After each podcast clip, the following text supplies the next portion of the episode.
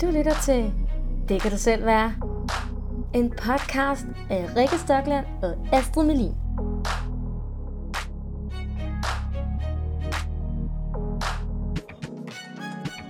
Vi elsker at snakke om følelser og være nørder, og i denne her podcast får du konkrete redskaber til, hvad du kan gøre for at styrke dit selvværd. Tak fordi du lytter med, og velkommen til.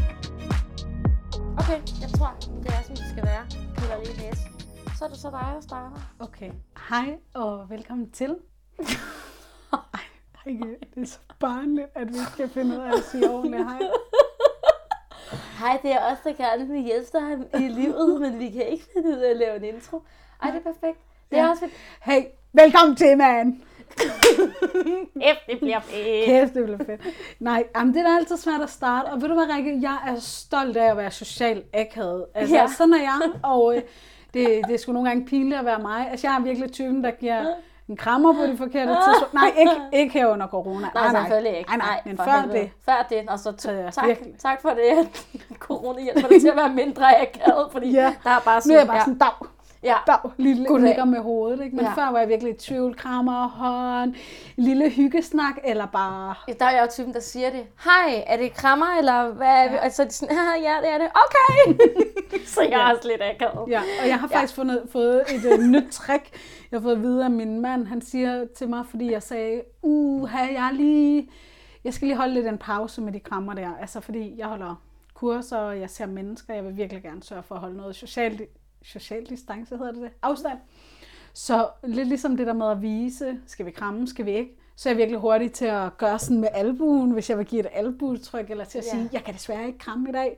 Ja. Altså virkelig at tage ansvar Ja, for, For- situationen og mødet. ja. Det er super Eller også, god. hvis man hellere vil give hånd, så rækker man selv hånden frem først, ikke? Eller Ja. hvordan det er. Altså, nu snakker Men så her i corona, hvis man ikke ja. har lyst til at give hånd, Ja. ja. så også virkelig sørge for at gøre noget andet med sine Med sine hænder, nu tager du dem op foran dig, Sådan ikke? Næsten som du bærer og Ja. sådan, ja. namaste, motherfucker. Nå, Fedt, det er slet ikke det, det skal handle om. det er slet ikke det, det skal godt. handle om. Hvad skal det handle om i dag, Klip det ud. Nej, Det- det skal da ikke Det, som jeg gerne vil snakke om i dag, det er, hvordan at dig, der lytter med, kan hjælpe andre mennesker. Mm. Mm. Så hvordan kan man hjælpe andre mennesker, der har det svært? Jeg kunne godt tænke mig allerede nu at sige, at øh, jeg gerne vil øh, lave noget reklame i slutningen af det her afsnit for et, øh, et grundkursus, jeg holder i selvværd, hvor jeg giver nogle konkrete teknikker og redskaber til, hvordan man kan arbejde øh, enten professionelt eller i sit privatliv med at kunne hjælpe andre mennesker med at få mere selvværd. Så hvis du gerne vil høre mere om det, dig der lytter med, så tager jeg det i slutningen. Så hæng på. Så hæng på. Og Rikke, måske du også, når vi når slutningen, kan sige lidt. Du har jo været med på sådan en kursus hos mig. Ja, det kunne da det være spændende at høre. gerne. Få noget offentlig kritik. Ja, jeg skal nok. Jeg sidder klar til at havle dig ned. Så det er perfekt. Men øh, det er ikke det, det skal handle om nu. Øhm, for at komme godt i gang, så vil jeg dele noget, jeg har spurgt om på Instagram. Og det er, jeg har spurgt dem, der ser med, hvad vil du gerne kunne hjælpe andre mennesker med? Så hvis jeg nu lige tager lidt derfra, så er vi, så er vi varme. Ja, Ja. ja. Er du Jeg med? kigger på dig. Yes. Godt. Jeg lytter Jeg vil nu. gerne hjælpe andre med at få det bedre med sig selv. Hjælpe andre med at føle sig værdifulde. Hjælpe andre med at tro mere på sig selv. Øh, Jeg vil gerne hjælpe andre med at skåne dem for det, der er svært. Jeg vil gerne hjælpe andre med at komme af med deres angst og forstå, og forstå hvor nice de er. Nå. Jeg vil gerne hjælpe andre med at kunne komme videre og forstå, hvor fantastiske de er. Tro på sig selv, med at skifte retning, slippe offerrollen, komme videre i sit liv. Og så er der også nogen her, der hedder, jeg vil gerne hjælpe andre med at føle sig mindre presset, være mere glade. Og jeg vil gerne hjælpe andre med at blive glade igen, takle svære følelser, komme igennem en fødselsdepression. Jeg vil gerne hjælpe andre med den krise, de står i, øhm, og gøre ting, som giver dem glæde, og at sørge for, at min eks kan blive glad uden mig. Hjælpe andre med ja, selvværd. Mm. Og få dem til at indse, at de er gode nok, som de er. Så jeg tror egentlig mest sådan, nu har jeg bare lige taget lidt, lidt få, men giver det mening, Rikke? Ja. Øh, hvad er det, vi faktisk gerne vil hjælpe andre mennesker med? Der er helt klart noget, der går igen. Hvad er det? Ja. Nå, og så spørger du mig, som om jeg er sådan totalt sådan undervisningsagtig, ja. som om du forventer et svar. Ja. Noget med selvværd, eller hvad? Jeg sidder sådan, ej, øh... ej, der er helt klart noget med selvværd, der går igen. Ja, det men der er også nogle... følelsen af at være god nok. Ja, og der, men der er også noget noget af det her, som folk siger, som jeg føler er ret stort. Altså, det er serious business. Mm. Det der med at ville hjælpe andre øh, med at komme igennem en krise, eller med at komme videre, eller en fødselsdepression. Altså, det er ret øh, vildt. Og det er jo, altså sådan, jeg elsker jo mennesker øh, for at være så nice og ja. medmenneskelige og sådan noget, men mm. nogle gange må vi også bare forstå, at der er, sådan, at der er flere måder at hjælpe på, og mm. at det her med at hjælpe andre virkelig også er en, en, øh, en svær balancegang nogle gange. Fordi kan man hjælpe for meget? Måske kan vi jo også snakke en lille smule om, ikke? Det skal vi snakke det, om. Det skal vi snakke om. Ja, for selvfølgelig kan man hjælpe andre for meget. Mm. Øhm, og noget af det, som jeg også hører lidt går igen her, det er måske den her følelse af, det er bedst, hvis du er glad. Ja. Det er ikke så godt, hvis du har det svært, hvis du synes, livet er hårdt, uretfærdigt, så jeg vil gerne have, at du er glad. Ja. Det hører jeg måske også en lille bitte smule. Ja. Og det kan jeg godt genkende, den her trang til, åh, skal vi ikke bare være glade, skal vi ikke bare have det godt? Ja. Og det er der også noget lidt urealistisk i. Ja, 100 procent. Som jeg også gerne vil komme ind på senere. Det, det tager jeg selv med folk, når mm. jeg laver sådan en... For, Ej, lad os tage den nu. For, ja. ja, altså jeg laver sådan en forventningsafstemning, når jeg skal have folk i terapi. Sådan en, hvad kan du forvente af mig? Og omvendt, øh, mm. bare lige også mens jeg er under uddannelse, også for min egen, sådan, øh, for min egen skyld, så har jeg sagt det højt. Fordi jeg har selv sådan en, der er mange, der kommer og siger, jamen jeg vil bare gerne være glad. Mm. Så sådan, okay, så skal vedkommende også bare vide, hvordan jeg arbejder, hvordan jeg takler det. Jeg har det selv sådan, at hvis vi nu lærer at rumme alle vores følelser, hvis vi lærer at rumme, at vi er ikke glade hele tiden, så hvis vi lærer at rumme smerten, så, så behøver vi ikke altid at prøve så hårdt at ja. være glad. Altså, så ja. kommer det af sig selv. Ja. Men der er nogle bump, man skal over, og nogen skal virkelig dykke ned og virkelig mærke meget smerte, før man kan blive glad. Mm. Så det er ikke den her med, at vi har en masse badebolde, vi bare bliver ved med at skal holde nede, og så bliver vi glade. Jeg tror, det har modsat effekt. Mm. Jeg tror, vi skal have de her badebolde, vi prøver, og vi har, vi har kun to arme, ikke? Og, sådan, øh, og der er 27 badebolde, og vi kæmper og kæmper. Jeg tror, det er vigtigt, at vi får nogle af badeboldene op, og vi selv får lov nogle gange at synke ned og mærke, okay, hvordan føles det rent faktisk at sumpe i den her pøl af lort. Mm. Og så, så, øh, så bliver vi glade. Ja. Og det, Måske, er også, ikke? Der, det er jo, man kan sige det sådan, at det er også et hårdt ideal at leve op til, at vi skal hele tiden komme videre, vi skal komme os over vores depression, vi skal komme os over fødselsreaktionen, vi skal komme os over stress, vi skal komme os over vores brud med vores kæreste, at eller vi skal komme os over den sorg, vi går igennem, fordi vi har mistet et menneske, vi elsker, at det bliver også på en måde lidt urealistisk. Altså det er ikke fordi, jeg vil gerne hjælpe folk videre, hvis de gerne selv vil videre, men der er også nogle dele af livet, som er uretfærdigt. Og øhm, måske lyder det lidt underligt at sige det her, ikke Rikke, men hvis jeg nu døde, så håber jeg da, at der er nogle mennesker, der er ked af det. Mm. Altså nogle af dem, der er tæt på mig. Ja, altså jeg det er ikke sådan, det er ikke sådan, vi behøver at lave landesorg. Nej. Men altså, jeg vil, da, jeg vil da være glad, hvis jeg har rørt nogle mennesker, altså mine veninder eller min øh, familie, hvis jeg har rørt dem til, okay, de blev faktisk kede af det, når Astrid var væk. Så jeg synes ikke altid, det er så slemt, at vi er kede af det. Det betyder, at vi har rørt hinanden, og det betyder, at vi også påvirker hinanden i livet. Øhm, og det kunne jeg godt tænke mig at blive lidt mere okay, og så være ked af det over at have mistet nogen. Ja, altså det jeg også hørt dig lidt sige, øh, det er sådan det med, at det er urealistisk bare at komme videre i en masse af de processer, man er i. Mm. Jeg skal bare lige forstå det sådan rigtigt, men fordi det er jo ikke det der med at komme videre, der er urealistisk, men det er det der med at sætte en, altså en tidslinje på, hvornår mm. måske man føler, at ej, nu har jeg, mm. øh, nu det skal tage så så lang tid. Altså ja. det er jo individuelt, ligesom det er med, altså når vi snakker mm. om, øh, altså med og om mennesker. Mm. Altså, det kunne være så fedt, hvis der var sådan en nøgle, et svar, sådan her er det. Mm. Men der er bare altid så mange, øh, mange nuancer. Mm. Øhm, og, og der kan være så meget, der, sådan, der spiller ind. Ikke? Ja. Men lad mig komme med et eksempel. Det er for eksempel det her med, øh, kender du det, hvis man er ked af det, og så vil andre gerne trøste en, eller sådan, og mm. man kan faktisk mærke ind i sig selv, ej, jeg har bare, jeg har bare mega ked af det, nej, jeg gider ikke være glad, nej, du skal ikke trøste mig, nej, du skal ikke sige, at jeg ser godt ud, nej, du skal ikke sige, at jeg godt må få 2.000 kroner af dig, ja. jeg er bare ked af det. Ja, jeg vil bare gerne have lov til at være. Ja, og det, det kan det, jeg, jeg i hvert fald er. huske øh, som barn, og jeg har selvfølgelig også oplevet det i mit voksenliv, men den her følelse af, okay, andre vil faktisk helst have, at jeg bliver glad, selvom jeg kan mærke i mig selv, ej, jeg er bare ked af det, Ja. Og det må jeg faktisk godt være. Ja, jeg så lige, jeg har lige lagt faktisk i går sådan en op på Instagram, sådan en lidt en meme, hvis man kan sige det er det, hvor der er en, der siger, hvis jeg nu sagde, jeg er ked af det, og du så sagde, det skal du ikke være, og så sådan slår han sig selv til hovedet og var sådan, ej, hvorfor tænker jeg ikke bare på det? Du har da Ja. fuldstændig ret, det skal jo slet ikke være. Ja. Altså den der med sådan, at ja. jeg forstår godt, hvor det kommer fra, at man siger, at du skal ikke være ked af det. Det er Ja. i virkeligheden en dobbelt skam, man lægger over på folk. Ja. Ikke også? Det her Jo. med sådan, jeg kan have lidt skam på, at jeg er ked af det, så jeg at vide, det skal jeg ikke være. Ja. Ja. Nå, nu bliver jeg også ked af, at jeg er ked af det, for det skal ja, jeg jo eller ikke være. sådan, bur, ja, jeg burde ikke være ked af det. Ja. Ja. Altså total krig med virkeligheden, som vi har snakket om tidligere. Jamen, virkeligheden er, jeg er Ja, ked af det. Så ja. historien om, jeg ikke burde være ked af det, kan faktisk gøre mig mere ked af det. Ja.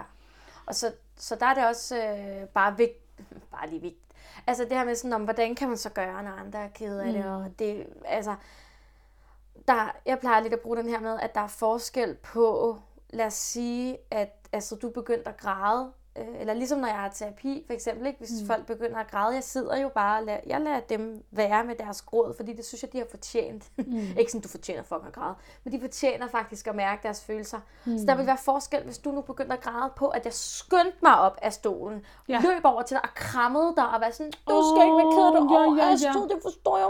Nej, Astrid, du er bare sådan et godt menneske. Ja. Hvordan kan du sidde der og være ked af det? det vil være en måde at gøre det på. Mm. Øhm, det, det der er forskel på, er på at sige, jeg kan se, der sker noget over i dig, mm. øhm, eller jeg kan se, du græder, eller man kan også godt Hvad spørge... bliver du rørt af nu? Ja, ja. Mm.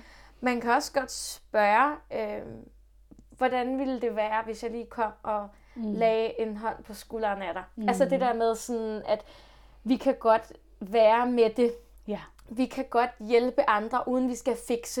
Det er i virkeligheden det, jeg tror, at, mm. at, øh, at eller jeg håber, at nogen måske vil kunne se forskellen på. Ja. At det er så komplekst det her med at hjælpe andre, fordi nogle gange så kan man vil hjælpe andre så meget, at man ikke er hjemme hos sig selv. Så bliver det sådan en ansvarsfraskrivelse. Mm. Ikke? Altså, altså, jeg kender så mange, der hele tiden, de er så gode hver gang.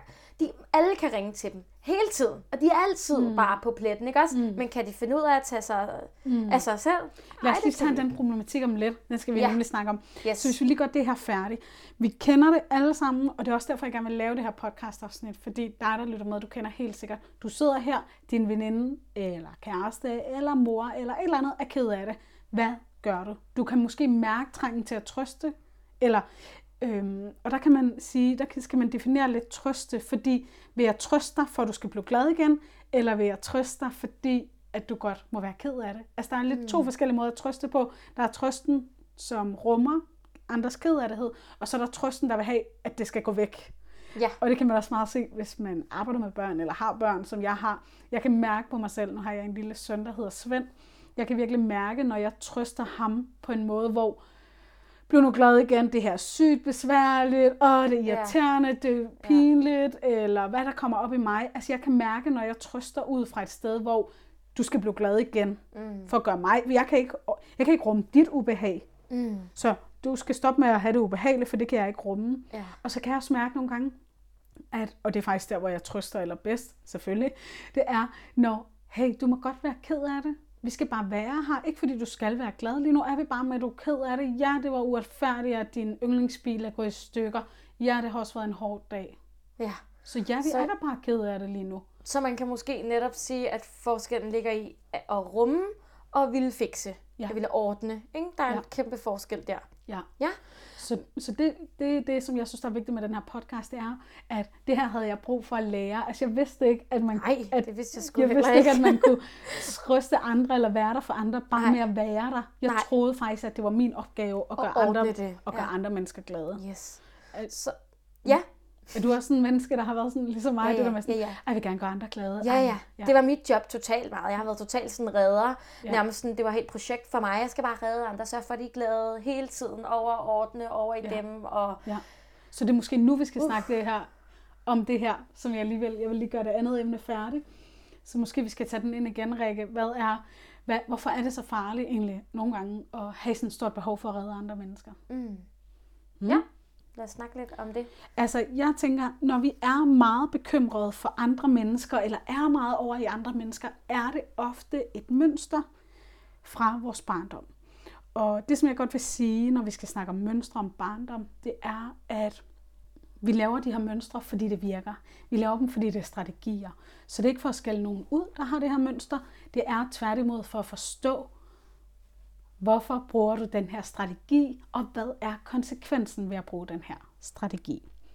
Så hvis nu, at børn de oplever, at voksne ikke tager ansvar for deres humør, deres handlinger, stemningen i et hjem, de svære at snakke, så kan børn godt komme til at tage det ansvar. Og det vil typisk være dem, der som voksne siger, jeg kan mærke, hvordan alle andre har det. Mm. Jeg kan mærke det på 10 km afstand, eller hvad hedder sådan noget. Mm. Men jeg, eller jeg kan mærke det lige, når jeg kommer ind i et rum. Yeah. Altså det er simpelthen, hvis man som barn oplever faktisk at føle, at man har ansvaret, fordi andre ikke tager, altså de voksne ikke tager det ansvar. Mm. Og min, øh, hvad hedder sådan noget, teori er, at voksne mennesker, i relationen med børn, har voksne mennesker altid ansvaret. Mm. Ja, ja, det er dem, der er de voksne. at tage snakkene. Yes. Ja, for at gøre det voksne arbejde. Og ja. hvis de ikke gør det, så vil et barn så overtage, over, ja. overtage det her. Ja. Helt sikkert. Så jeg tror, at der kan nogle gange være en strategi der fra barndommen, der hedder, okay, jeg har faktisk en ægte følelse af, at det er mit ansvar at gøre andre glade. Fordi at det faktisk var det, barnet følte. Mm. Så det er lige lidt medfølelse til dig, der lytter med, der kender den her følelse af at faktisk føle, mm. ej, hvor vil jeg gerne gøre andre glade. Ja, og man ser det øh, især øh, i øh, familier, hvor der har været misbrug. Mm. Altså for eksempel alkohol eller stoffer. Ja. Man ser det også andre steder. Men, men ja, og Rikke, det, det, jeg synes, der er så vigtigt, når vi snakker om dysfunktionelle familier, det er, nogle gange må vi også nødt til at tage misbrug ud af ligningen, fordi vi, nu snakker vi lige i misbrug i sidste øh, som måske bliver næste afsnit, øh, omkring det her med, hvad er det faktisk, vi misbruger af? At vi misbruger alkohol, men vi kan være misbruger så meget. Vi kan være, altså prøv at tænke, hvor mange forældre, der glor mere på deres skærm, end på deres børn. Mm. Altså, så man kan også være jeg tror, fraværende, ja. Ja, ja, ved at være for meget på sin skærm, for meget i alkohol, ja. for meget drama. Ja, altså, vi Hva? har snakket en lille smule om øh, sådan følelsesmæssigt øh, omsorgsvægt. Det der med, at man ja. faktisk bare sådan helt grundlæggende ikke bliver mødt i de behov, man har. Ja. Nu nævnte jeg det, og det tror jeg bare at ligger sådan lidt per automatik, jeg har, fordi jeg selv har det med, mm. og fordi jeg ved, der sidder nogen derude, der ikke kan forstå, hvorfor har jeg det sådan, mm. så ved jeg godt, der er nogen, der siger, der har jo aldrig været noget i min familie. Jeg ved også bare, at der sidder mange, der har haft alkohol i deres familie, og ikke kan forstå, hvorfor er jeg ja. i gåseøjne et antennebarn. Mm. Det behøver ikke at have noget med misbrug at gøre, det kan det bare godt. Så ja, sådan, selvfølgelig præcis. enten eller. Ikke? Så for nogen er det rart at høre, at det handler nogen, om et misbrug, og for, og for nogen, nogen er det rart at høre, at det ikke Gud, gør det. Det er så faktisk godt ud udad til, men ja. hvorfor har jeg stadigvæk den her følelse af, at andres humør er mit ansvar? Ja, det kan sikkert. godt have set godt ud udad til, men at dine forældre stadigvæk ikke har taget ansvar ikke for har, ja. følelserne, der har været i det hjem. Det der med, at der måske ikke er blevet snakket om ting, ikke? det der ja. med, at man sådan noget silent, ja. øh, jeg kan ikke huske, hvad det hedder, men det er jo faktisk sådan en, en ja. øh, det med, at man bare ikke bliver snakket til, eller der bare ikke bliver snakket om det. Mm. Og så eller går man, man lader mærker. Ja, ja, lige præcis. Ja, ja. Så går man sådan og prøver hele tiden at finde ud af, okay, hvor ligger problemet henne, ikke? Og, sådan, mm. og børn er jo enormt sådan mm. sensitive, ikke? Mm. Øh, så de suger jo til mm. sig og lærer meget mere, end man måske umiddelbart lige går og tror. Fordi vi lærer ikke kun af det, der bliver sagt. Vi lærer også det, der ikke bliver sagt, mm. det, der bliver gjort, det, der ikke bliver gjort. Ikke? Så det, det er ret vildt. Ja. Så, øh, så det ja. kan være en hård en nogle gange at tage smasken, det her med, at hvis børn tager for meget ansvar, så er det simpelthen fordi voksne ikke har taget ansvar. Ikke har taget Den er hård, og så finde ud af ja. med sig selv. Men det kan være en strategi, du har med, hvis du tager meget ansvar for andres følelser. Så ligger der også i at have det her mønster, at vi har svært ved at adskille, hvad er mit og hvad er andres, så tingene bliver sådan lidt sumpet sammen. Hvis du er ked af det, Rikke, så kan jeg mærke hele den smerte, du går igennem. Så det er fordi, jeg ikke kan adskille, hov, det er Rikke, der er ked af det. Det er Rikke, der har slået op med sin kæreste. Det er Rikke, der føler sig usikker nu. Men jeg er med på alle hendes følelser. Så det er fordi, jeg ikke har lært helt at adskille. Hov, det er faktisk Rikkes følelser. Mm. Mm. Ja. Så der ligger noget øvelse der. Øhm, så er der noget, der er ret svært. Der var ret svært for mig at forstå, da jeg blev mor. Og det var, at, øhm, at der, føl, der fører, følger en vis magtesløshed med ved at være mor. At jeg vil selvfølgelig mit barn det bedste, og jeg kan nogle gange gerne vil skåne ham for livet. Jeg kan godt tænke, åh, jeg håber aldrig, han bliver holdt udenfor. Mm. Åh, jeg håber aldrig, han skal være syg og være på sygehuset. For det var jeg selv meget, da jeg var barn.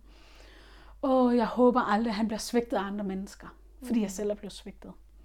Men det, der har været så vigtigt for mig, det er for at kunne rumme den her magtesløshed. Jeg kan faktisk ikke om jeg har brugt alle mine dagstimer på det. Mm. Sørge for, at mit, mit barn ikke kommer til at gå, gennemgå smerte i sit liv. Mm. Det er at være i krig med virkeligheden. Så jeg skal lære at rumme den her magtesløshed. Han kommer til at blive drillet, holdt udenfor. Han kommer til at opleve nogle svære ting, ja. for det gør alle, alle mennesker. mennesker. Yes. Så det, det synes jeg virkelig også, der ligger noget i at lære, at, øhm, at vi, kan altså, vi kan ikke skåne andre mennesker. Altså alle mennesker skal igennem nogle ting her i livet, og det kan føles så uretfærdigt at følge med på sidelinjen, når andre har været igennem nogle meget voldsomme ting. Mm. Men ja, og det er måske også lidt underligt at sige, men Rikke, hvor er det også bare det, der gør os mennesker virkelig, virkelig til nogle fantastiske væsener, at vi har overlevet så mange forfærdelige ting, at vi stadigvæk kan elske andre mennesker, selvom vi har mistet, selvom vi måske har fået vores grænser overskrevet, at vi så stadigvæk kan finde kærligheden, finde glæden. Øhm, så jeg synes ikke nødvendigvis, det er dårligt, at livet byder på så mange ting. Det er nok egentlig bare det, jeg havde brug for at sige. Men jeg ved ikke, altså jeg ved ikke hvordan du har det med det her man siger med, at guldet ligger i kriserne. Ja. Hvordan du har det med det. Det er fint. Har du fint? Ja. Jeg, har det, jeg synes, det, det, det bliver det værste for mig, hvis vi tvinger andre til at tænke positivt. Og når man står midt i en krise, så vil jeg ikke sige, hvad er guldet her? Nej. Hvis man har mistet sit barn, eller er blevet fyret fra sit job, øh, fuck you, det er mig, der skal stå og betale faste udgifter på 20.000 næste måned, så du kan let sige, hvad er, hvad er guld? Det vil jeg heller aldrig spørge om i processen.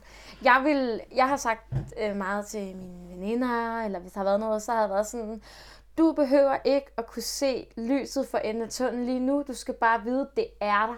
På et eller andet tidspunkt, når du er klar, mm. så er det der. Men der er ikke noget tids, altså sådan tidsestimat på, hvornår du skal være klar. Mm. Men det er det her med sådan at, også at finde balancen mellem, at man ikke bare skal sige, du skal bare tænke positivt. Men nogle mennesker har faktisk også brug for at vide, at der er en vej ud. Yeah. Du kommer igennem. Yes. Du kommer til at overleve. Yeah. Så man kan også sagtens sige, der er noget guld.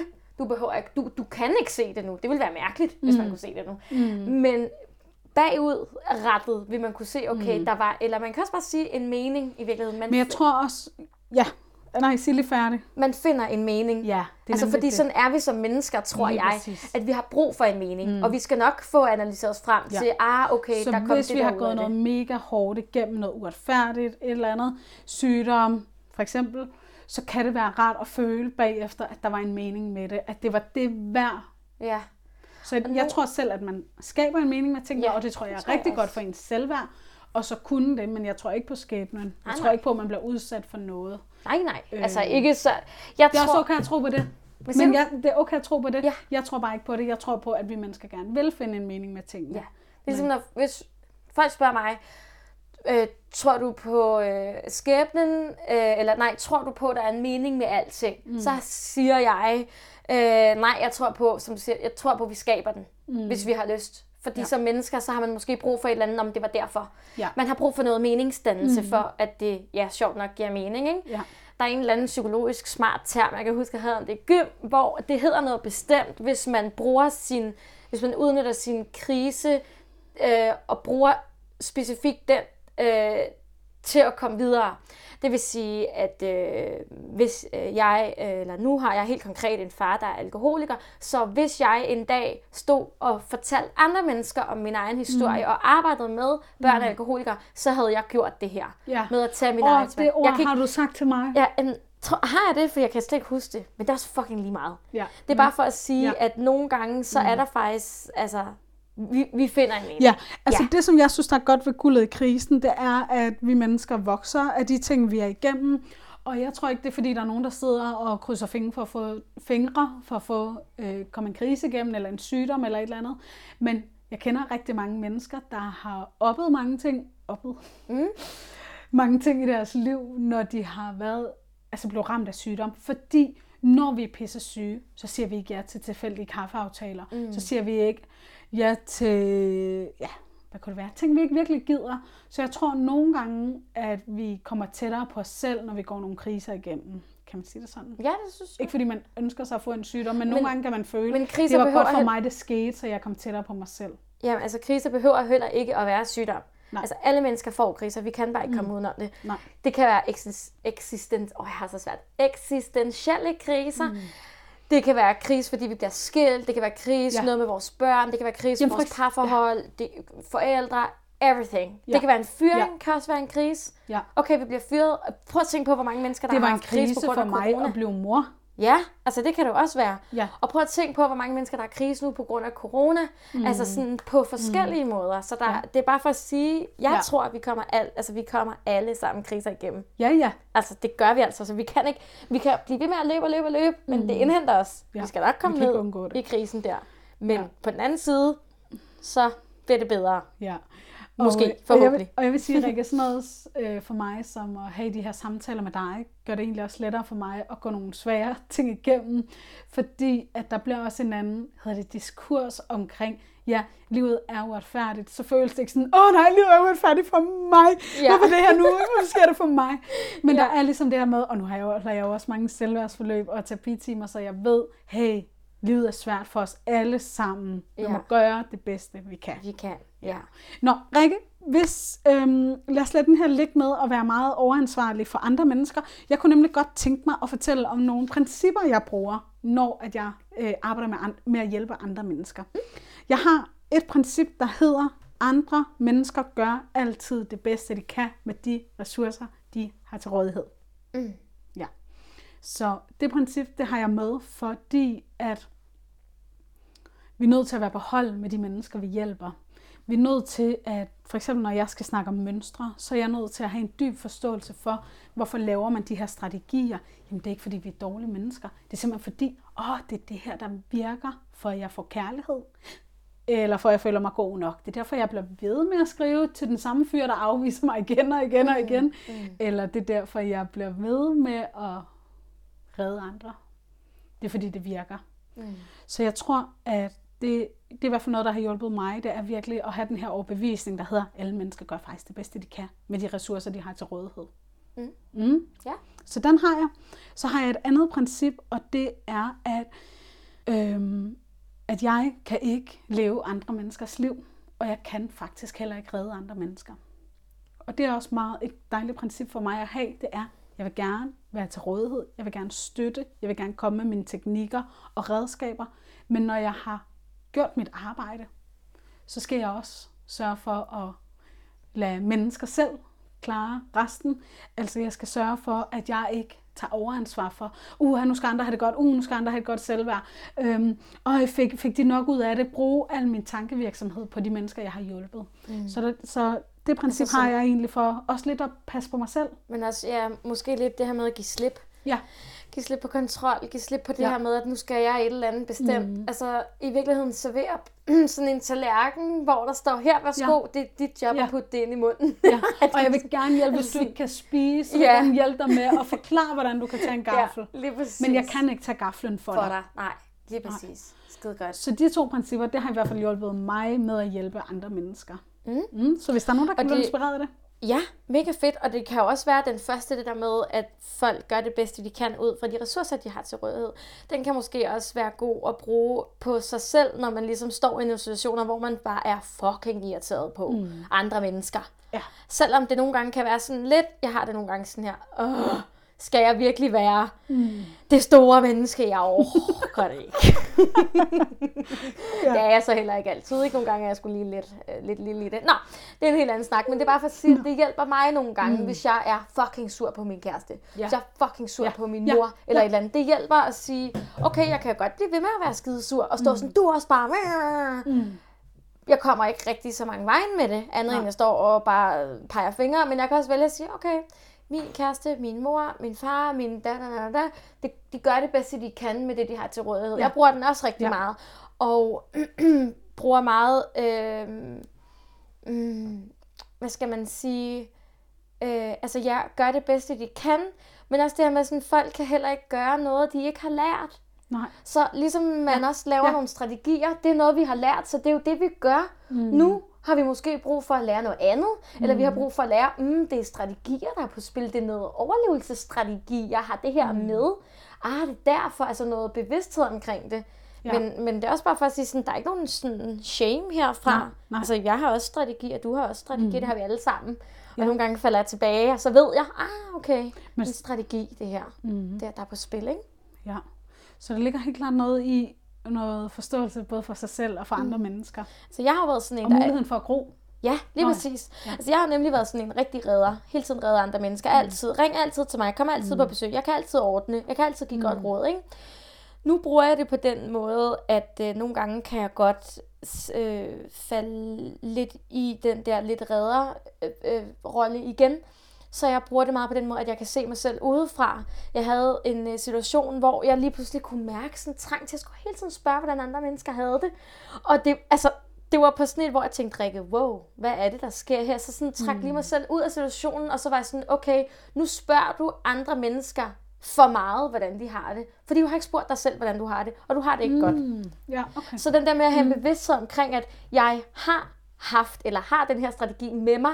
Jeg har været sådan en, der skulle ordne, fikse, hvor, øh, lige tage ansvar. Nu ved jeg faktisk, at når, når jeg får det sådan, så handler det om, at jeg lige skal trække stikket lidt og komme mm. tilbage til mig selv. Ikke? Mm. Giver det mening? Mm, det giver mening. måde? Jeg tror bare tit, jeg møder den modsatte. Jeg møder den her med øh, frygten for faktisk at spørge, hvordan har ja. andre mennesker det. Mm. Fordi jeg kan måske ikke helt overskue, hvis de fortæller mig, hvordan mm. de har det. Øhm, det der med, kan jeg overhovedet rumme andres ting, så er det, lige, så er det lettere bare at snakke om vejret, eller den nye Disney-kanal. Eller spørge, Eller, hvordan har du det? Fi- eller øh, hvordan går det? Godt? Fint? Okay? Hey. Det er det. Ja. Altså, den er der også nogen, Ja. der laver den der sådan... ja. Jeg har det selv sådan, at øh, jeg spørger ikke folk, medmindre jeg selv føler mig øh, klar til svaret. Ja. Altså, Ja, men jeg ja. kan godt forstå, Men at det man gør også den. lidt øvelse. Ja, det forstår jeg 100%, men Ja. det kræver også en bevidsthed om, at vi mm. tænker over, hvad er det egentlig, jeg spørger om. Fordi det er også det der med sådan, så, altså, så bare lad være med at spørge. Mm. Eller sådan, så snak mm. lidt op om vejret. Det er der ikke noget galt i. Mm. Men det er jo også det samme, hvis jeg spørger en, hvordan, hvordan har du det? Og personen siger, jeg har det ikke så godt. Og jeg så stod, nå for søren, ja. Mm. Det er da lækkert hver i dag, hva'? Det er det da. Altså, så har jeg sådan, åh, oh, så er det ærgerligt, man har spurgt, hvis man ikke er, Ja, hvis man ikke er klar. Men det er jo sådan lidt en kulturting. Vi Ja. skal lige spørge for at være høflige. Ja. Men, og jeg er sådan meget Så er der noget med kun at spørge, hvis man ægte gerne vil hvis høre man, det. ja, hvis man, ja. Og, ja, og det er helt okay, hvis man mm. ikke er klar, eller hvis man mm. ikke kan rumme det. Jeg oplever nogle gange, ej det er lige en sidebemærkning, men når folk spørger mig, hvordan har du det? Jeg har det pisse godt! Så er folk sådan, hvad, hvad, hvordan Ja. ja. skal jeg svare på det? Ja, ja, ja. Hvis man også bare fortæller sådan, det går bare mega godt for tiden. Mm. Det, det er det der med sådan, at hvis det, hvis det, det er som om, at vi spørger, hvordan har du det? Og hvis man ikke siger andet end godt eller fint, så wow, hvad gør vi så? Ja. Og det er på den ene eller den anden skala. Ja. Hvis hun har det skide godt, åh, hvordan, åh. Ja. Og hvis hun ikke har det så godt, åh, hvordan, Ja. så står man bare sådan Ja. og bider sin negle, og sådan, hvordan skal Ja. jeg svare på det her? Ja. ja, det synes jeg virkelig er sjovt. Det tror jeg virkelig er sådan en, virkelig, virkelig lidt typisk dansk. Øh, altså jeg vil mere sige, at det er også nogle andre kulturer, fordi Okay, jeg også lidt i engelsk. How are you? Ja, Fine. og det er sådan noget, okay. man når ikke engang at sige, hvordan man har det, inden de er videre, Ja. for de spørger bare, De hvordan man her, har det. Man siger, you're right. Ja, Og så siger man, ja, okay. ja, ja, okay, hej. Jeg står bare her og græder. Ej, jeg passer slet ikke ind i London. Det gjorde jeg ikke. Jeg var bare så klar på at fortælle folk om mine følelser, og de var bare allerede havde vendt sig om. Er det rigtigt? Nå, ej, hvor sjovt. Jeg har også arbejdet meget med englænder, jeg synes de er meget sjove. Men det er meget... Jeg, altså, Det er meget- Hvor, der, det er også, hvor jeg selv var sådan, nå, jeg skal ikke reelt svare. Fordi de, i starten, de var sådan, you're right. Ja, yeah, yeah, I'm fine, how are you? Og så var de bare allerede videre, så man sådan, Ja. nå, for helvede. Det var ikke sådan et reelt spørgsmål. Det var bare sådan, hej. Jeg bare tjekke ind. Ja. Ja, men der er også lidt sådan noget høfligheds... Mm. Og vi skal være så høflige hele tiden. ja, og det har vi også her i Danmark. Og jeg elsker jo sådan noget med, øh, ej, og ja, okay, nu, nu er vi i gang med at lave sidespor. Ja. Noget, jeg virkelig har lært her i corona, det er, gud, jeg er mega meget fan af at samles lidt færre personer. Mm. Jeg, har, jeg har nogle gange haft det svært med de der store fødselsdage, hvor jeg ikke føler, at jeg har noget at snakke med nogen, mm. men jeg alligevel har set alle. Ja. Jeg er virkelig vild med, at tingene bliver delt lidt, mm, lidt, Lidt ned. mere op, eller- ja, ja, sådan så, sådan. at der er tid til at få snakket. Så Ja. hellere kun ses med Færre. mennesker, jeg er færre, og så faktisk vide, hvordan de har det. Og, Mm. ja, Lige det har jeg mærket af det her corona. Det synes jeg er mega fedt.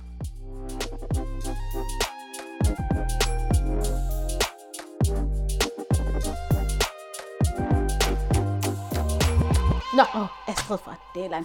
Nu har jeg lige en ting her, Rikke. yes. Og Bring it. der står gode råd. Mm. Gå så en gode. Ja. Så øh, jeg plejer at... Øh, Hilsen de to piger, der har der nu er på deres 12. afsnit med gode råd. Hej. Ja, lige præcis. Det er sådan lidt, kan vi godt have en mening om det her? Ja, ja, ja, ja, ja, øh, ja, ja. Altså, der er noget med at give råd til andre, der ikke selv har spurgt om det. Mm. Det, øh, det er der en vis person i min familie, der er god til, Nå for søren. som siger, hvis det var mig, så vil jeg. Og jeg var sådan, det er ikke dig. Ja. Det er min have. Ja, Det er min, det er græs. min have. Det er min græsplæne. Det er ikke din. Ej, der er noget med, at vi faktisk i bedste mening kan komme til at give vores gode råd til andre. Og øh, den er farligt ved det, det er, at vi kan komme til at projektere nogle ting, vi har inde i os selv, ud på andre mennesker. Så til dig, der lytter med, for at skære det helt ud i pap, så er en projektering, øh, nej, det har jeg jo lige sagt, hvad vi har inde i os selv, vi prutter ud på andre Jamen, mennesker. det, du kan godt sige det helt Så. konkret. Hvis nu, jeg synes virkelig, det var nederen at være på barsel, Rikke. Ja. Jeg havde det. Jeg synes, det var ensomt. Jeg synes, det var kedeligt. Ej, det er så jeg har, godt, du siger det Jeg højt. har så mange Ja. forskellige ord til det. Ja, det var en sød baby, men alt det andet, mega nederen. Ja. Og følte mig så alene i det, og jeg var også den første blandt mine veninde, veninder, der fik børn. Øhm, så det vil sige, nu, når jeg ser en med en barnevogn, så kan en del af mig godt lige tænke, nå, hvor det synd. Åh, det må Ja. være, ej, det er så nederen at være på barsel. Stakkels, stakkels, stakkels hende. Ja, fordi du selv synes det, det den gang. er en projektering. Det Ja. er, når det, som jeg synes om at være på barsel, det tror jeg automatisk, at andre også synes. Så kan jeg være sådan, åh, åh det er mega hårdt at være på barsel, er det ikke det? Mm. Det er, når man projekterer sit egen ud på andre. Mm. Derfor er gode råd faktisk ikke ofte ikke særlig gode råd, fordi vi kan komme til at projektere det, der er inde i mig, ud på andre mennesker.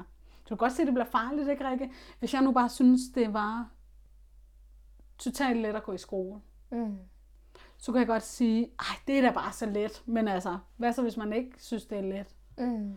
Øhm, så på den måde, jeg ved ikke lige, om jeg kan komme med et andet eksempel. Giver det mening? Ja, jeg Men synes, i forhold til, at de råd, vi giver til andre, altid er råd, vi faktisk lidt giver til os selv. Mm. Jeg plejer altid at sige sådan her, hvis du giver et godt råd til andre, så er det mest et godt råd til dig selv. Mm.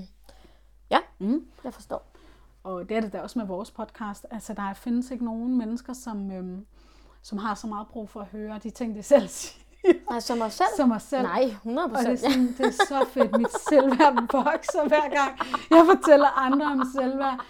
Det der med ikke at skamme andre, eller så skammer Ja. jeg mindre mig selv. Eller sådan, altså, det er så fantastisk at give andre gode råd, som i virkeligheden er til en selv. Ja, ja, ja. Lige Men.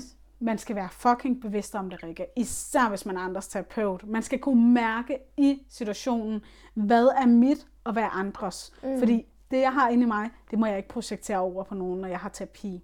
Og det er derfor, at hvis man er terapeut, så skal man i min bog have arbejdet med sine egne ting. Ja, for helvede. Ikke fordi man skal være helt færdig, inden man er terapeut. Man skal ikke være perfekt for at kunne hjælpe andre mennesker. Så man skal også kende sin egen sådan blind spots. Man skal have en selvindsigt, der ja. hedder, hov, øh, det her, det kan, øh, det her det er noget, der har øh, fuldt, Fuldt mig.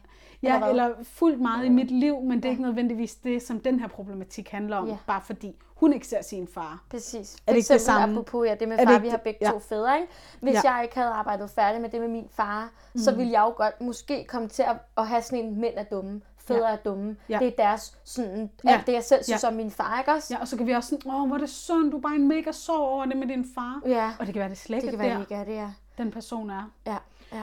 Så det er i hvert fald mit gode råd. Mm. ja, lad være med at give gode råd til andre mennesker.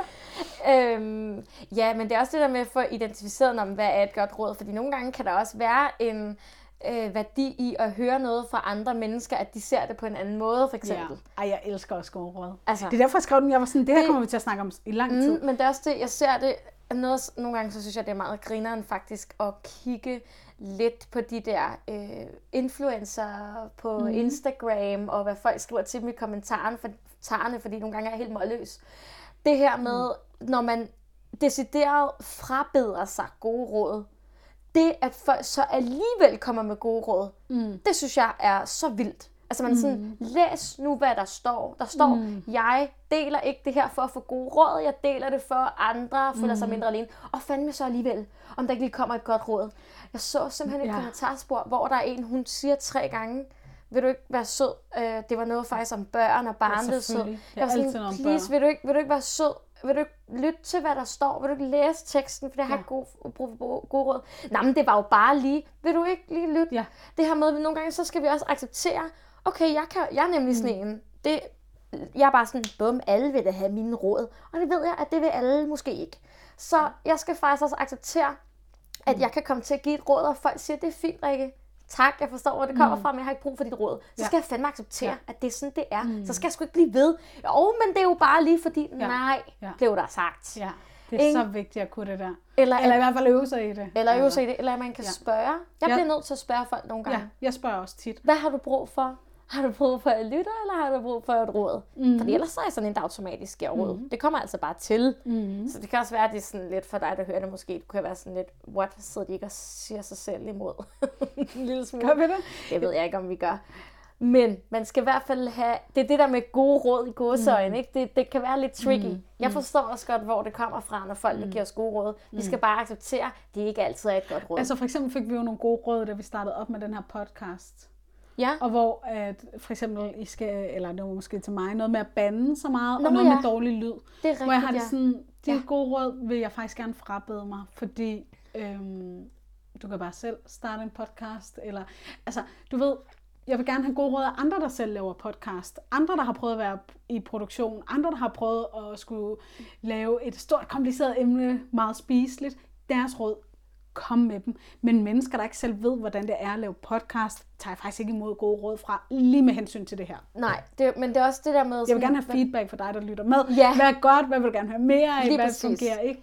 Men Det er jo også fair nok, mm. at man siger, hvis man siger, hey, lyden er sådan lidt, jeg ved for eksempel godt, jeg har det her skide køleskab, ikke sådan noget, der er et eller andet, der.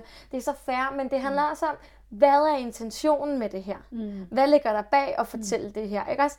Der var jo en, der havde skrevet, var det ikke til dig, sådan mm. noget med, der er mega dårlig lyd. Jeg stoppede efter så så lang tid, fordi jeg kunne slet ikke holde ud og høre på det, fordi det var bare så dårligt. I skal gøre sådan, sådan, sådan, sådan mega teknisk, hvor jeg var sådan, wow. Mm. Det var da en, sådan lidt det er en voldsom måde at sige mm. det på, eller sådan, mm. det, der er også det der noget med intentionen, Ja. sådan meget sådan, nå, okay.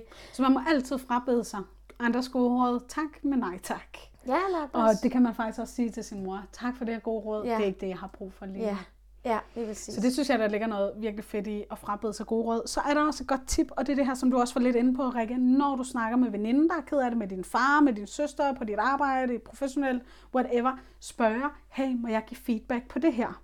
Ja, Fordi jeg har faktisk spildt rigtig mange gode råd, Rikke. Jeg har faktisk givet gode råd til folk, der ikke har brugt det alligevel. Ja. Hvis man må være så, Hvis man er så fræk. hvis man må være så fræk at sige det sådan. Så det gider jeg ikke mere. Nej. Nu spørger jeg folk, må jeg give dig, et godt, må jeg give dig feedback på det her? Ja. Øh, er det noget, jeg må kommentere på? Ja. Fordi ved du hvad så? Hvis folk de siger ja, så ved jeg også, at de har respekt for det, og Ja. de bruger det. Ja. Men hvis jeg bare sidder og kaster gode råd ud til Ja. alle, der ikke har bedt om det, Ja. altså, så, så har de spildt. Ja, ja. Så det der med lige at spørge. Ja. Ja. Fedt. Så har jeg en sidste ting med omkring gode råd, og det er, at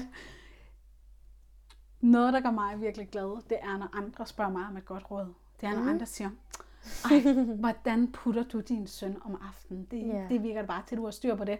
Ja. Åh, så føler jeg mig sådan helt rost. Eller sådan, når der er nogen, der spørger sådan, ej Astrid, hvad gør du i dit parforhold?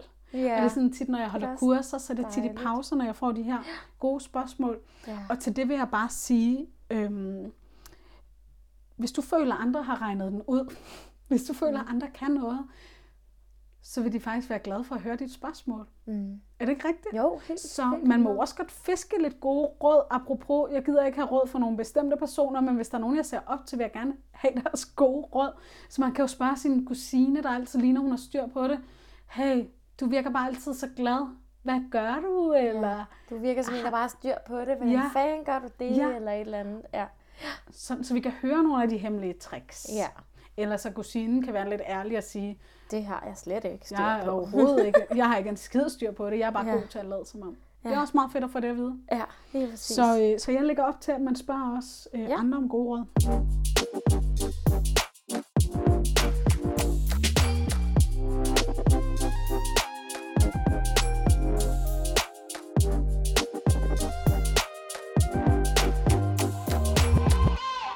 Nu, jeg har aldrig, eller hvad? Ja, for Ja, delen. for jeg var ved at glemme tiden.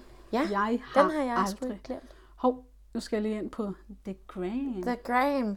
Nå, hvis Ja, du ikke har hørt os før, Nå ja, hvis du ikke ved, hvad det går ud på, så skal vi øh, lege Jeg har aldrig. Det er her, hvor vi har stillet nogle spørgsmål ud på Instagram, og hvor du så kan stemme med. Og øh, det er egentlig bare sådan en lille hygge ting, så du kan føle dig lidt mindre alene, uanset hvilken kategori du havner i, skulle jeg til at sige sådan. Ikke? Ja. Mm. Yes. Take it away. Jeg, øh, når andre er kede af det, vil jeg gerne have dem til at blive glade. Mm. 94% siger, yes, that's yes. me. Oh. Så det belyser noget af den her problematik, vi allerede har snakket om. Det er, jeg kan faktisk ikke rumme, at andre er kede af det. Jeg vil gerne have, at det skal gå væk. Og jeg vil Ja. gerne have, at jeg gør dem glade. Ja. Men hvis jeg så skal summere op for det her podcastafsnit, så er det, at måske er det faktisk slet ikke det, folk har brug for, når de er kede af det, at du gerne vil have, at de skal blive glade. Mm. Måske er det, som, men, som mennesker har brug for, det er at blive rummet i deres tristhed. Mm. Og blive rummet i, hey, det er okay, det forstår jeg godt. Det er jo virkelig derfor, der er mange, der går netop i terapi. Ja. Det er faktisk det, de betaler penge for. Ja. Jeg vil sidde her og græde, og det vil jeg fucking have lov til. Ja. Yes, sir. Come to mama. Lige præcis. Okay, jeg giver glædeligt gode råd til andre. Ja. Ej, det er også lidt tricky, ikke? Men Jo. øh, ni- 89 procent siger, det og gør jeg, jeg, er så, ofte. Jeg er så også med på den der. Ja, ja, og det ja. er Ja. vi jo også, øh, og det er også derfor, vi har det her arbejde, vi har. Fordi vi synes, ej, det her det er så fedt, så det må du Ja. også få. Ja. Ej, hvis du bare vidste det her, så ville dit liv blive bedre. Ja. Og det er jo også det, der er så lækkert ved mennesker, der gerne vil øh, andre mennesker det godt. Det er, at man faktisk føler, at det her kan hjælpe dig. ja. Men øh, jeg vil altid lige, når jeg giver et godt råd, inden jeg skal til at give det, eller når det ligger lige på tungen, så vil jeg altid spørge, er det her gode råd faktisk til mig selv, eller Ja. er det faktisk til andre? Mm. Og der kræver det, at man har arbejdet med sig selv også, for at man ved, hvad er mit og hvad er andres. Godt, vi tager en til. Jeg elsker at kunne gøre en forskel for andre mennesker. Rikke, Det er der nok rigtig mange, der har sagt. Vil du høre, Nærmest hvor højt den 100 er? procent, eller hvad? 99 99, sådan. Ja. Skide godt. Hvor mange sådan cirka har stemt? Kan Oh. du huske det? Nu Ej, skal bare jeg lige se her, det. der er 400, der har stemt. Fedt. Sådan. Altså lige knap. Ja. Lige knap. Cirka. Slag på Så tasken. næsten 400, der har sagt, jeg vil gerne gøre en forskel for andre mennesker. Men jeg har også hørt, at hvis man gør det nu, det, nu har Mm. jeg nævnt noget med det der skide kærlighedshormon, men at hvis man, hvis man gør en god gerning mm. for andre, så udløser det oxytocin, ja. tror jeg det hedder. Ja, det her ja. sådan kærlighedshormon. Mm. Ja, men det er sådan skide vigtigt, at man rent faktisk ikke har en anden bagtank, end at jeg vil bare gerne gøre den her. Mm. Det her. Man kan godt hjælpe andre, fordi man gerne vil have deres taknemmelighed, Ja, lige gerne vil føle præcis. sig værdig. Åh, Men at hjælpe andre skal egentlig på en eller anden måde, altså der hvor det bliver rent, det er, når vi gør det, fordi det skaber mening for os selv. ja. Ja. Øhm, så måske den her også er meget fed at have med, Rikke. Jeg vil gerne gøre en forskel for andre mennesker. Øhm, og så husk på den, når vi har brug for hjælp. Ej, det er måske et helt andet afsnit, ikke? Nej, men virkelig at kunne også, også kunne række ud efter andre mennesker og kunne sige, hey, vi har virkelig nogle travle dage hjemme ved mig. Hej, vil, vil du ikke lave, for Mm. eksempel til sin mor eller far, vil du ikke komme og lave aftensmad en gang om ugen? Ja, altså det, det vil jeg sige sådan, det er virkelig, at det at spørge om hjælp er en hjælp for andre. Mm. Fordi andre vil gerne hjælpe. Ja. Altså det er, sådan, det er i hvert fald Ja. den måde, jeg ser mennesker på. Mm. Vi vil faktisk gerne hjælpe. Hvis du, havde, hvis du havde svært ved at spørge om hjælp, og du synes, at jeg var sådan en, der altid har styr på det og kunne det hele, mm. og jeg så spørger dig om hjælp, så vil du da også være sådan, oh, hun spørger mig om hjælp, fuck, mm. hvad fedt, selvfølgelig. Ej, hun har også brug for hjælp. Måske kan jeg også godt tillade mig at spørge om hjælp. Ja, og der er bare noget fedt ved at være på hold med andre mennesker. Ja. og få tingene til at lykkes sammen. Så øh, den kan vi da tage med videre. Så der er en til, jeg har svært ved at lukke andre ind, når jeg har det svært. Og det er 74 procent, der siger ofte, og øh, 26 procent, der siger sjældent. Mm. Så det er også svært at Ja. lukke andre mennesker ind. Jeg har hørt det her med, at når vi har det svært, øhm, eller mennesker, der er ude for en meget stor krise, oplever tit, at andre mennesker kommer og siger, sig til, hvis der er noget, jeg kan gøre. Men når man er i en dyb, dyb krise, mm. så kan man faktisk ikke sige til, hvad andre skal gøre. Nej. Så det kommer igen an på, hvad er den her person ude for. Men for nogle mennesker har man faktisk brug for at sige, jeg kommer med aftensmad på onsdag, eller ja. Jeg henter det her for dig, eller Mm. jeg tager en hyggedag med dine unger, så kan du slappe af, så tager jeg dem med i zoologisk have eller med på legepladsen. Øhm, at det er der også nogle gange, man skal gøre. Ej, rigtig er svært, ikke? Man kan så også hurtigt gå over på andres banehalvdel. Men Ja. nu snakker jeg om folk, der har det meget, meget dårligt. Ja, men det er svært, det vi sidder og snakker om. Fordi igen, som vi har sagt før, når man snakker mennesker, det er individuelt. Mm. Det, jeg har også længe tænkt over, åh, oh, fuck, det kunne være fedt at være sådan en mega sådan online coach, der bare gav alle mulige fede råd.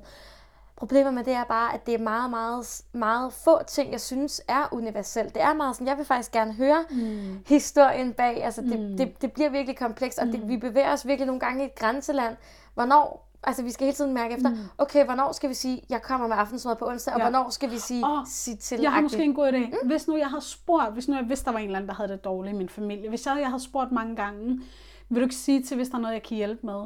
Hvis jeg nu har sagt det et par gange. Altså, vi kan jo heller ikke øh, 10 gange, eller okay, det kan vi godt. Vi kan ikke 100 gange sige til et andet menneske, nu skal du have hjælp, nu skal du gå Nej, i terapi. nej. Altså på et tidspunkt må vi også sige, nu har jeg sagt det nok. Ja. Øhm, så måske ligger der også noget i, okay, nu har jeg sagt nok, sig til, hvis der er noget, jeg kan hjælpe med. Og stole på, at så gør Og så, de det. Ja, Ja. altså, ja. Den, den, den, den, synes er, sgu den er tricky, ja. Ja. Der er der også nogle gange, hvor jeg kan også godt sige, øh, Nå, du ringer, hvis der er noget, eller du skriver, hvis der er Mm. noget. Så behøver jeg ikke at bruge mere arbejde på, ej, ringer de, ej, skriver de, Mm. fordi det, det er altså også deres ansvar at få ringet. Så ved jeg godt, at nogen måske skal have øh, lidt mere hjælp, Mm. eller tages mere i hånden, eller et eller andet. Nogle gange kan man så også være konkret, i stedet for at sige, sig til, hvis du har brug for hjælp. Så kan man sige, hey, øh, så kan man komme med et konkret forslag. Hvordan ville det være, hvis jeg kom hjem til dig på onsdag med noget mad? Hvad Ja. siger du til det? Ja, så kan personen sige, Lige præcis. ja, det vil faktisk være meget dejligt, eller Mm. nej, det skal du sgu ikke. Altså, mm. så der er virkelig mange måder at gøre Mm. det på, og det vil være sådan lidt i, i den enkeltstående situation, ikke? Ja.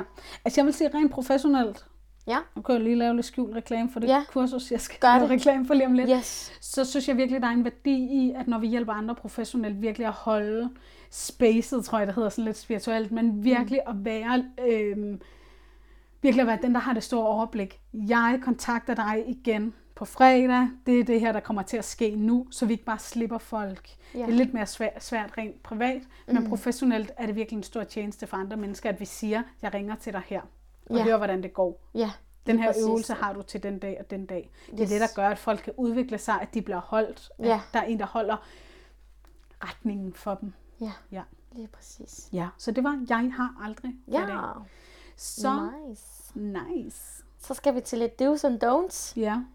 Så Rikke, hvis vi lige starter med, hvad skal man ikke gøre, hvis man vil hjælpe andre mennesker, der har det svært? Don't fix. Ja. har jeg skrevet på mit eget papir. Det er det, vi har snakket om. Der er forskel på at fixe og rumme. Men mm. ikke fix. Altså, du skal, andre skal ikke være dit projekt. Det er dit projekt at lave om på andre mennesker. Mm-mm. Altså, mennesker er, som de skal være. Så mm. kan det godt være, at man tænker, åh, det kan... Altså, jeg bruger også nogle gange den her med, sådan, at der er forskel på at hjælpe og støtte. Det er også lidt igen, nu er vi nede i noget, noget ordknipperi, ikke? Mm. Men jeg vil gerne agere hjælp til selvhjælp. Jeg vil mm. gerne sige, her er nogle fede redskaber, eller gode råd. Øh, øh, brug dem, eller lad være. Mm. Øh, og det er sådan det. Og sådan, øh, men, men ikke fix. Der, hvor man kan mærke, at man forlader sig selv for at fixe en anden. Mm.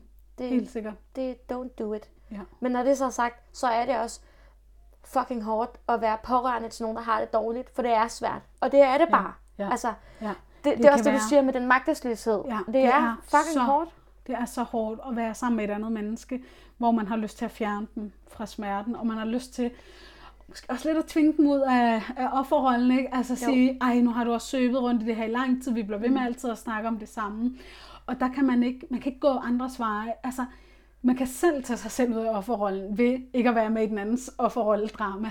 Ja. Men man kan ikke tvinge andre ud af offerrollen. Det kan man desværre ikke, for det skal komme indenfra, Rikke. Ja. Det skal komme indenfra, at vi ændrer vores handlemønstre, at vi ændrer vores tankemønstre. Vi kan ikke tvinge det Nej. ned over hovedet på andre. Nej. Dem, der lytter med til vores podcast, mm. har jo en vis form for gerne vil ændre nogle ting selv, for ellers så var de stoppet med at lytte med Ja, efter første præcis, afsnit. Ja. Eller så der er sådan. en villighed og en nysgerrighed, ikke? Ja. Ja. Så det er også lidt om at arbejde med de mennesker, der rent faktisk gerne vil have ens hjælp. Og nogle gange kan en hjælp også være at være den, der rent faktisk giver en et los ud over kanten, selvom det ikke er rart. Mm. Ikke? Altså, jeg har, mm. min, min kæreste og jeg, vi, vi har gået fra hinanden, og det var det, der skulle til. Altså, mm. før vi begge to fattede noget. Det var meget svært. Øhm, og vi har været begge to i meget smerte og depression skiftevis, mm. øhm, og skulle prøve at redde hinanden og sådan noget. Og hvor jeg var sådan, det er jeg sgu egentlig træt af. Og så blev vi kærester igen, og så kunne jeg mærke, fuck, nu er vi ved at falde ind i noget, jeg kan mærke mm. øh, ikke er så fedt. Øhm, og der nåede jeg simpelthen til sådan et punkt, hvor at det var ikke engang et ultimatum. Jeg var sgu ret sådan chill omkring det, hvor jeg siger til min kæreste, det her du går med, jeg, jeg kan faktisk ikke øh, hjælpe dig. Mm-hmm. Det er faktisk en professionel, der skal hjælpe dig. Og jeg var sådan, jeg kan faktisk ikke heller ikke holde ud og se dig være i det, fordi nu har jeg set på det i mange år. Mm. Så jeg, jeg vil gerne hjælpe dig med at finde en terapeut. Mm. Jeg vil gerne hjælpe dig med at være konkret omkring en af de her ting kan du gøre, men jeg kan ikke gøre det for dig. Mm. Og det lå lidt sådan i, altså gør det, eller også så, så kan mm. vi ikke lidt være sammen mere. Mm. For det var sådan, det skal jeg komme indenfra, men han fik fandme også hjælp. Ja. Og så der var også mange, der var sådan, er du ikke bange for, at han går fra dig? Og var sådan, nej. Mm. Hvis det er det, han gør, altså jeg, jeg kan ikke gøre mere nu. Mm. Så han må få et kærligt los i røven mm. over til den mm. terapeut. Ja. Altså, ja. han greb så bolden, det ved jeg godt, at det mm. ikke alle, der gør det, men Nej. så er man måske ikke øh, tjent med at være der. Nej. Giver det mening? Mm. Sådan lidt, det giver så god mening. Lidt hårdt Hvis jeg måske. så skulle sige en døves, så er det, at øh, vi skal kunne rumme andre mennesker, sådan så de tør at være ærlige over for sig selv. For det er svært at være ærlig over for sig selv og sige, jeg går i offerrollen, jeg bliver ved med at køre med på den historie med, at jeg ikke er god nok, som jeg er. Så øh, det min døves, det er, at det kræver, en, det kræver virkelig, at man er, øhm, at man kan holde det rum for mm. andre. Mm. Altså, at man kan være der for andre, fordi det er ikke altid pænt at hjælpe andre mennesker. Nej. Det er ikke altid rart. Det er nogle gange en lortet chance. Ja. Ja, det er, det er nogle gange den, der renser lokummer på ja, en eller anden måde. Men det er også fedt. Det er også fedt. Husk ja. på, at vi skal lave reklame for mit Åh, oh, jeg for helvede. jo, det skal det var fedt at sidde og snakke det ned, og så bagefter være sådan, men Nå, Astrid holder kursus. Yes. Men øhm, Rikke, er det ikke der, vi er ved at være, hvor vi siger, det var det her, vi havde? Jo, men jeg har også lige skrevet noget med do's. Mm. Jeg ved ikke, jeg har skrevet, øhm, bliv hjemme hos dig selv. Ja. Altså det her med, sådan, man inspirerer også andre mennesker ved at være tro over for sig selv. Mm. Og nu mere man kan rumme sine egne følelser, nu mere kan man rumme andre. Og mm. hvis man har svært ved at mærke efter, åh, oh, jeg er da sådan en, der godt kan rumme det hele, så kan man nogle gange øve sig på andre mennesker og sige, åh, oh, er jeg sådan en, der gerne vil ordne, når andre bliver ked af det? Okay, så er det måske mig, der ikke så godt kan rumme det. Mm. Er jeg selv god til at være ked af det? Sur, vred, whatever. Mm. Hvis det er svært virkelig at mærke efter, mm. man kan godt føle, at man er god til det, og lige pludselig finde ud af, at det var jeg ikke så god til. Ikke? Ja. Og så har jeg også skrevet sådan noget med at spørge og sige højt. Det ved jeg ikke, hvorfor jeg har skrevet. Fuck it. Fuck it. det er det der med de gode råd. Stil nogle gode spørgsmål. Ja, det er pis godt. Vi skal snakke lidt Astrid, mm. om det kursus, Ja, som jeg godt, holder. Som du holder. Ja. Og det er faktisk lidt sjovt med det, fordi at det er jo faktisk sådan, vi lidt har mødt hinanden. Ja. Lidt over Instagram, men mm. det var faktisk det, det var faktisk fordi, at øh, jeg klikkede ind, for jeg blev faktisk ved med at se nogle annoncer, og så tænkte jeg, ja, hun er sgu da meget klog, hende der Astrid der. Mm. Og så havde jeg været på sådan et kursus øh, hos øh, øh, Johan Ørting, sådan noget selvværd, sådan noget. Men jeg følte, jeg følte, okay, det var mega fedt personligt. Jeg mangler fandme noget konkret. Ikke? Ja. Og så kom jeg på dit kursus, og så fandt vi ud af sådan, fuck man, vi har sgu da fed kemi, vi skal sgu da lave et eller andet sammen. Mm. Og det er faktisk snart et år siden, har jeg tænkt på. Det var i mm. november sidste ja, år, så vi har snart årsdag. Mm. Og Rikke, jeg skal vil vi fejre. Sige, det skal fejre. jeg vil sige, at øhm, det der, det er nok det største kompliment, du kan give mig, det er, hey, jeg havde brug for at have noget konkret. Jeg havde brug for nogle teknikker. Jeg, jeg havde brug for, okay, nu ligger jeg ordene i munden på dig, men det der med at have en værktøjskasse med. Mm. Selvfølgelig skal vi have den her forståelse for, når vi skal hjælpe andre mennesker. Vi skal have kigget på vores egne ting. Det synes jeg også er vigtigt. Men jeg synes også, det er vigtigt, at vi har noget konkret at give mm. med videre. At vi har lidt ligesom sådan et værktøjsbælte, ikke? Eller lidt ja. ligesom håndværkerne ja. eller frisørerne har på. Ja. Og der kommer en ind og skal have så vi skal opfinde den dybe tallerken Ja, lige præcis. Der kommer en ny ind hver gang. Du ved ikke, hvad, du, hvad, hvad vedkommende nødvendigvis kommer med, men du har et bælte af redskaber, eller en mm. værktøjskasse, eller hvilken metafor du kan lide, hvor du kan sige, okay, det her vil passe det ja. her vil passe. Fordi ja. ellers så sidder vi også bare nogle gange og mm. sumper mm. lidt, og så ja. bliver det bare en snak. Ja. Og det er fedt så... at snakke. Jeg elsker at snakke. Men nogle gange vil vi også gerne have noget handling. Ja. Okay, hvad så? Så vi mærker forbedring. Ja, ja, lige præcis. Så, det, det, der, det, så tak for det kompliment. Selv så vil jeg så også være helt ærlig at sige, at da jeg startede med at lave det her grundkursus, så tænkte jeg, hvordan kan jeg hjælpe de mennesker, der ikke vil arbejde med deres egen selvværd, men der synes, andres selvværd er vigtigere end dem selv. Så det er, også, det er også meget spændende for mig på det her kursus, udover at jeg giver meget konkrete redskaber og viden inden for, hvordan kan du hjælpe andre mennesker med at styrke deres selvværd, hvordan kan du hjælpe andre med at øh, håndtere deres tankemøller, følelser, indre kritikerstemme, men også, hvordan kan jeg gøre det fra et, et godt sted, hvor jeg også passer på mig selv, hvor jeg har mit egen selvværd med, sådan så jeg ikke redder andre for at flygte fra mig selv. Yes. Så det er det, der sådan lidt af min pointe med, med grundkurset i selvværd, det er, vi skal altså også øh, vi skal kunne rumme os selv, og vi skal kunne nogle af de her ting selv, før vi kan hjælpe både altså hjælpe andre mennesker i vores privatliv eller professionelt. Mm. Så det er også vigtigt for mig, at det er en del af kurset, at vi forstår de her ting selv, og vi bruger de her redskaber selv. Mm. Mm. Og øh, så er der nogle øvelser og nogle teknikker. Så hvis man godt kan lide sådan noget, hvis man vil have nogle andre mennesker nørde selvværd med, så øh, læs mere på min Instagram, hvor mm. at jeg lægger link ud til kurset. Det jeg også synes mm. var faktisk var fedt, når jeg, da jeg selv var på det her kursus, og jeg har egentlig tænkt, det er nok en helt anden snak, men vi kan godt lige nå rundt af. Jeg synes jo nogle gange, det er lidt svært at være på Instagram og med reklamer, og det her med, at mm, jeg selv nået, altså jeg har kun sådan 1600 følgere, men alligevel har jeg det selv sådan, at jeg føler... Okay, sorry, det er lige min hund. Karsten. Det, jeg tror, den klør. Nå, sådan. Nu har han lagt sig, undskyld.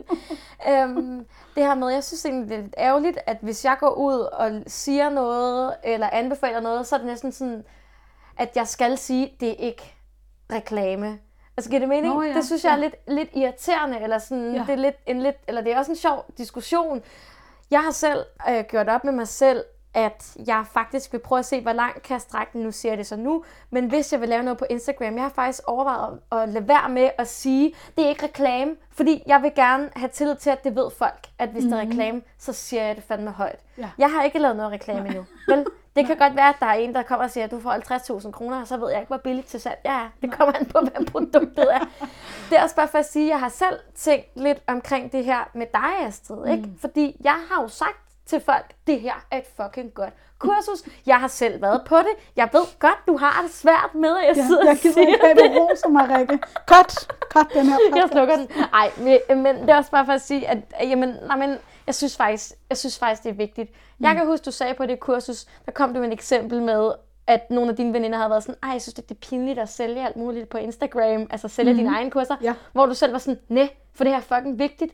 Ja. Det sagde du. Ja. Så sådan har jeg det også, jeg sådan, nej, jeg er røvlig glad, hvad folk lige tænker, fordi ja. jeg synes, det kursus er så fucking vigtigt, og jeg synes, jamen jeg synes også, mm. at det vi laver er vigtigt. Mm. Vores podcast er vigtigt. Altså hvorfor skulle jeg ellers sidde og lave den helt mm. gratis og bruge min tid? Det mm. skulle da fordi, det er noget, jeg ønskede, at jeg mm. selv vidste, altså mm. før jeg vidste det. Giver det mm. mening? Ja, helt sikkert. Ja. Ikke og mere ros til dig, fordi ellers så kan du slet ikke det være her. Ikke. Det, som jeg tror, jeg gerne vil sige, det er, at øhm, det er også en mission om at få bredt det her selvværd længere ud. Ud i klasselokalerne, ud på arbejdspladserne, og til det vil jeg sige, at alle kan være med på det her kursus. Det er lige meget, om du arbejder som skraldemand, om du er pædagog, om du er yogalærer, om du er skolelærer, om du bare synes, det er spændende. Alle kan være med. Der har været alle mulige med. Der er endda nogen, der har været med på det her kursus, der nu holder deres egen selvværdsforløb. Det er så fedt. Jeg er så stolt. Jeg er så glad. Der er nogen, der har lavet øh, kurser og workshop. Det er mega fedt. Og vi sidder her også og også snakker om selvværd. Mm. Så, øhm, så der er plads til masser af mennesker, der også gerne vil arbejde med og hjælpe andre mennesker med at få selvværd. Så det er i hvert fald en invitation til dig, der lytter med, for at stoppe den her. Læs mere på min Instagram. Jeg hedder Astrid Melin. Og øh, ja. ja, næste gang skal vi snakke om dilemmaer. Det skal vi nemlig. De dejlige dilemmaer, I har Så er der brevkasse. Så er der sgu brevkasse online. Ja, når man ja. ikke får en envy til en masse monopolet, så, så må man, man jo... skulle selv lave det. Ja, ja. sådan det. Så, sådan det. Ja. så det gør vi. Så øhm, tak jeg fordi... tror sgu ikke, der er så meget mere Nej. andet at sige. Tak for i dag. Tak for i dag. Vi lyttes ved.